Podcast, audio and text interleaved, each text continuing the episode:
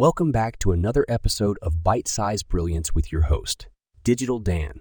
Today, we dive into the world of Bitcoin mining and explore the game changing technology brought to us by Bitmain, changing technology brought to us by Bitmain. They have officially unveiled their latest creation, the Antminer 21. This cutting edge mining hardware is set to redefine efficiency in the Bitcoin mining industry. With an impressive computing power of 190 terahashes per second and an energy efficiency ratio of 19 joules per terahash, the Antminer 21 is a force to be reckoned with. What does this mean for the future of Bitcoin mining? Well, it signifies a new era. With the Antminer T21, miners can expect enhanced performance and reduced energy consumption. This development paves the way for increased profitability and sustainability in the mining process. So, whether you're a seasoned miner or just starting out, keep an eye on the Antminer T21.